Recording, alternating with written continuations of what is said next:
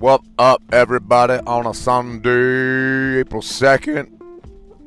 Dirty Harris here, reporting to you all the information that you need to know to carry on with your life. Maybe there's some truth to that. Maybe it's all bullshit. This I do know. I've been gigging like a motherfucker. I did six shows in. Actually, I'm going to do six after I complete uh, today's two shows. Uh, I did two shows on Friday night, two shows Saturday, and two shows Sunday. And man, every show has been epic. Um, started off Friday at a private event for Bunker Steel. That was great with my three piece. And then shot over to the Old Town Tavern and um, brought my other buddy that plays bass with me from time to time. Um, he's he's coming with us, and uh, so I have an extra bass player now. It's kind of cool. I got two bass players. Um, very very cool. And then um, yeah, OTT was packed. It great. It was fun. And then yesterday we did the Harley Davidson event in Goodyear with the three piece, and then headed over to the Phoenician at the Thirsty Camel which is you know kind of like polar opposite gigs. You know, you got like this biker gig where everybody's kind of dressed down in biker gear, you know, drinking beer, and then you go to the Phoenician, everybody's dressed up and are drinking beer. That's the common thing. And then uh, today I'm at the uh, R.T. O'Sullivan's, same place I did for St. Patty's Day. I'm going to play on a patio from 1 to 4. And then I'm headed over to a new bar that used to be Dos Gringos in Scottsdale, but now it's called Poor Decisions. And uh, they're trying out live music. So hopefully I have enough voice for them to um, give a good listen. But maybe I'll just do a lot of guitar leads. Pretty pretty tired uh, actually. Um, yeah, back's back's pretty tight. You know, feeling my feeling my shit right now. Um, but all good. Um, playing music and doing some jiu-jitsu. I watched the video that was really disturbing this week. Uh, white belt um, was rolling with a black belt, and um, he ended up getting his neck put in a bad spot, and they broke his fucking neck. And it kind of freaked me out because, um, you know, my son's doing jiu-jitsu now, and obviously I've been wanting him to do it, but he's also an animal, and I'm like, you know, you just need to take it down because, you know, these other guys, you know, if you don't submit early enough, like you, you got to learn how to do this shit before you, you know, get to a tournament type of mindset where you're not going to tap or get left, like they break your fucking arm, you know. and this guy that actually broke his neck looked like he was just rolling, and, and his neck was kind of posted in the wrong spot, and and um, I don't know what to think of it. All I know is it seems like it should have been avoidable, especially uh, with a higher level belt. In my opinion, like we you, you know we put our our trust in those guys, and um, you know made me think this this last week I've been rolling with this other white belt. He's like young, you know, he's a little bit younger than me. He's bigger than me. Uh, good guy. I like him a lot, but you know, he's, he's a white belt still, you know, and he has a wrestling background, so he's kind of a dangerous cat, you know, as far as you know, he's big and strong, and and um, you know, I'm just trying to get better at doing jiu-jitsu. I'm not trying to like, you know, I, I don't, I'm not trying to tap early, but I'm also trying not to get hurt. You know, like I'm in a bad position, I don't want to get hurt, so we end up getting him in a um, kind of a um, guillotine, standing guillotine. Kind of, he fell right into it, so I kind of took it and um, I didn't want to yank on his neck because you know I'm I'm, I'm here to I want to roll. I'm not just trying to get submissions. Like like the idea is to get the submission, but really the, the I, I want to get in shape. I want to roll, and um, so that was a, a reminder. Well, anyway, he, I had a good little tight grip on it, and I may have been able to go for the submission. Like really, if I wanted it, maybe I could have, but I was just kind of holding there and at the same time, I didn't want to hurt him because I had never really put anyone in the guillotine before. I mean, I choked people before, like, you know, but you want to do it right, like you want to do it with technique, and and and and I've been fortunate enough to be taking so many private lessons that staying safe and keeping your your partner safe is really first and foremost the most important thing. So, um, and that's preached uh, a lot, but you know, you know, guys you know, you get in mindsets and stuff like that. They don't want to get put in bad spots, and I get it. Um, but it made me think. I was like, okay, I need to really be more vocal about how I want to roll when I'm doing rolls. I don't want to get into like a situation where I'm using all my energy to trying to like stay alive or you know to make sure my neck doesn't get broke. Um, so just gotta. It's a, more. I'm saying saying it out loud for myself.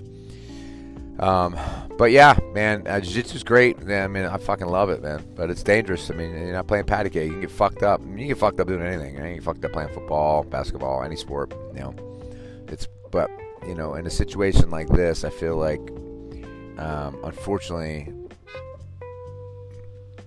that guy's gonna um, probably getting some heat for that shitty situation he put that kid in. Um, other than that, man, I'm living the dream, baby. I'm thankful um, about doing these gigs, man. So last night, check this out. So last night we're playing at the Phoenician. Pretty thin crowd, which I don't care. You know, the band sounds good. We're working on original songs too. Jason Weedman, my drummer. I say he's my drummer because um, you know he's the guy I love to jam with the most, and um, he, uh, you know, he's really taken an interest in my my original songs, and he's playing fucking great, and he's really bringing these songs alive. And the two bass players now are really kind of doing the same thing, man. So I'm super excited about playing the originals. But last night we had a guy there that was. Um, let me back up. I played one song when we first started, um, just to kind of warm up my voice because you can hear it now. It's like it's pretty groggy. Um, you know, after doing all those shows and singing above the band, you know, it's always more stressful because you're trying to hear yourself. The band's loud and the bars are loud. And um, this guy comes up, and you know he's he's all decked out in his Phoenician clothes. You know he's got, you know, looks like he's got some money, and he's kind of like he's got a little, he's got like a whiskey buzz. You know, I could tell, I could see it in his eyes, man. And um, I kind of went on the defense right, right away. Like I was not gonna like just be nice to this guy. I was gonna make. I was. He was kind of trying to put alpha moves on me. He's like, all right, all right, all right. He's like excited. He's like rubbing his hands together, you know. And um, you know, I take that as a, as a sign of aggression. I know it's excited, but it's it's it's kind of aggressive. And I um I was like, "What's up, man?" And he's like, "Hey, man, we know." You know, what kind of stuff do you like to play, man? I was like, what do you like to play? You know, like just put it right back on him, and I kind of it put him in a neutral posture, and uh, you know, and he, then he kind of then he kind of went back into like tough guy mode a little bit, you know, with the booze and whiskey, and kind of talking about you know his Mexican heritage and how, the stuff that he's like, oh, I can sing in my stuff if you want me to, and then he kind of starts singing it, and I said, nah, I don't want you to do that. And I said, "How about I'll just play an original song right now?" And he was like, "All right, cool." So finally, like we were able to kind of like get back to corners, and then I played probably six or seven songs, and you know he was like, "Yeah, play some Chris Stapleton," and we, we, we did you know we just did what he kind of wanted, but um, it was like the second song we just started warming up, and he was just I guess that happens. It doesn't happen to me often, and um, and I haven't been doing it real long, but I've been doing it five years, and that people don't normally come up like that. And if they do, they're usually drunk or they're, they're just being dicks. And I'm not, I'm not in the mood for that shit. It kind of it kind of kills the buzz, you know. Unless you're super hot, and then it's like a chick comes up, then you know. But that's even annoying too. You know, when they start they trying to want they they want to get on like the stage area and start singing. Just little little weird stuff like that happens when you're in, in a band like that, and um, I have to be careful because I, you know, it's like once I go, once I get decide that I'm gonna be like dick mode, then I don't know if I, you know what I mean.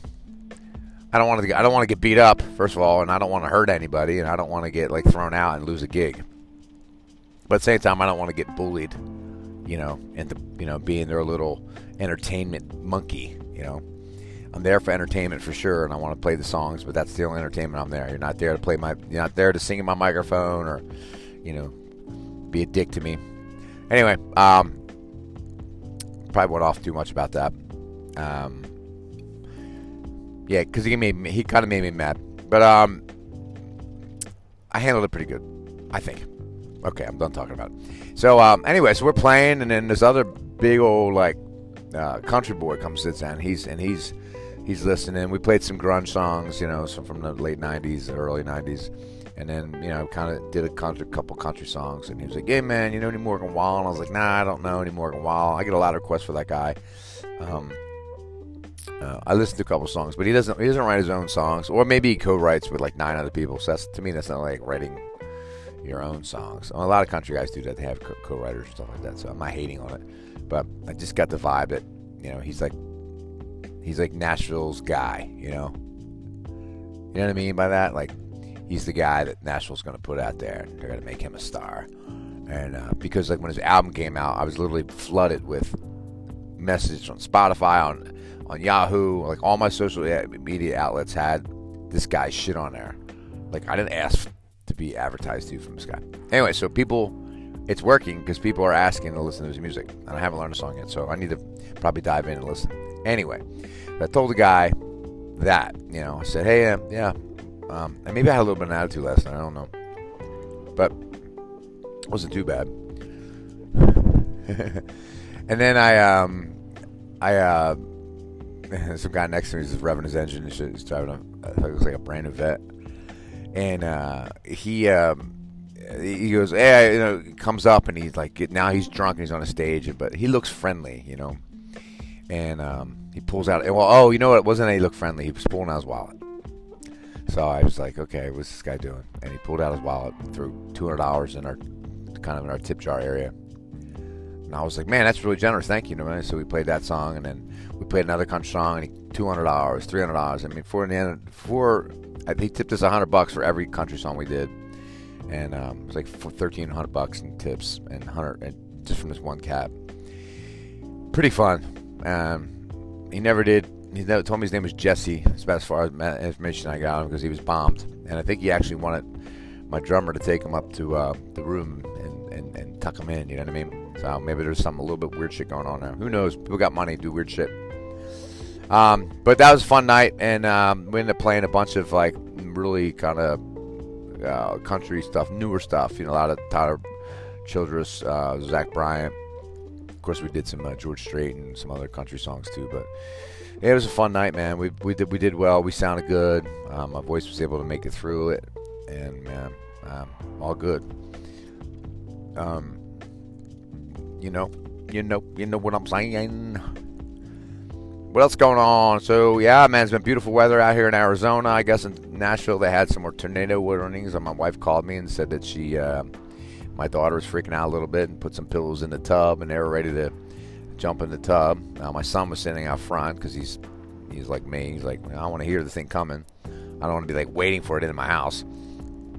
Um, which I don't know if is a good idea either but you know it's kind of scary you know you, you, think about tornadoes if you never lived in a, a, place that had them you just think about them as you know whatever but then uh, you know when you live a place where they, they have the warnings and you hear the rain and the wind coming and, and then you experienced going through a couple of them yeah i haven't seen any yet and i really don't want to um, uh, yeah definitely eye-opening and, and um, kind of scary but they made it. Uh, it was all good. She said, you know, next morning it was beautiful skies and you know birds were chirping and everything was good. So, you know, she really likes the weather changes in Arizona. Then different because it's so different than Arizona. Um, you get every day is a little different. You know, she really likes it.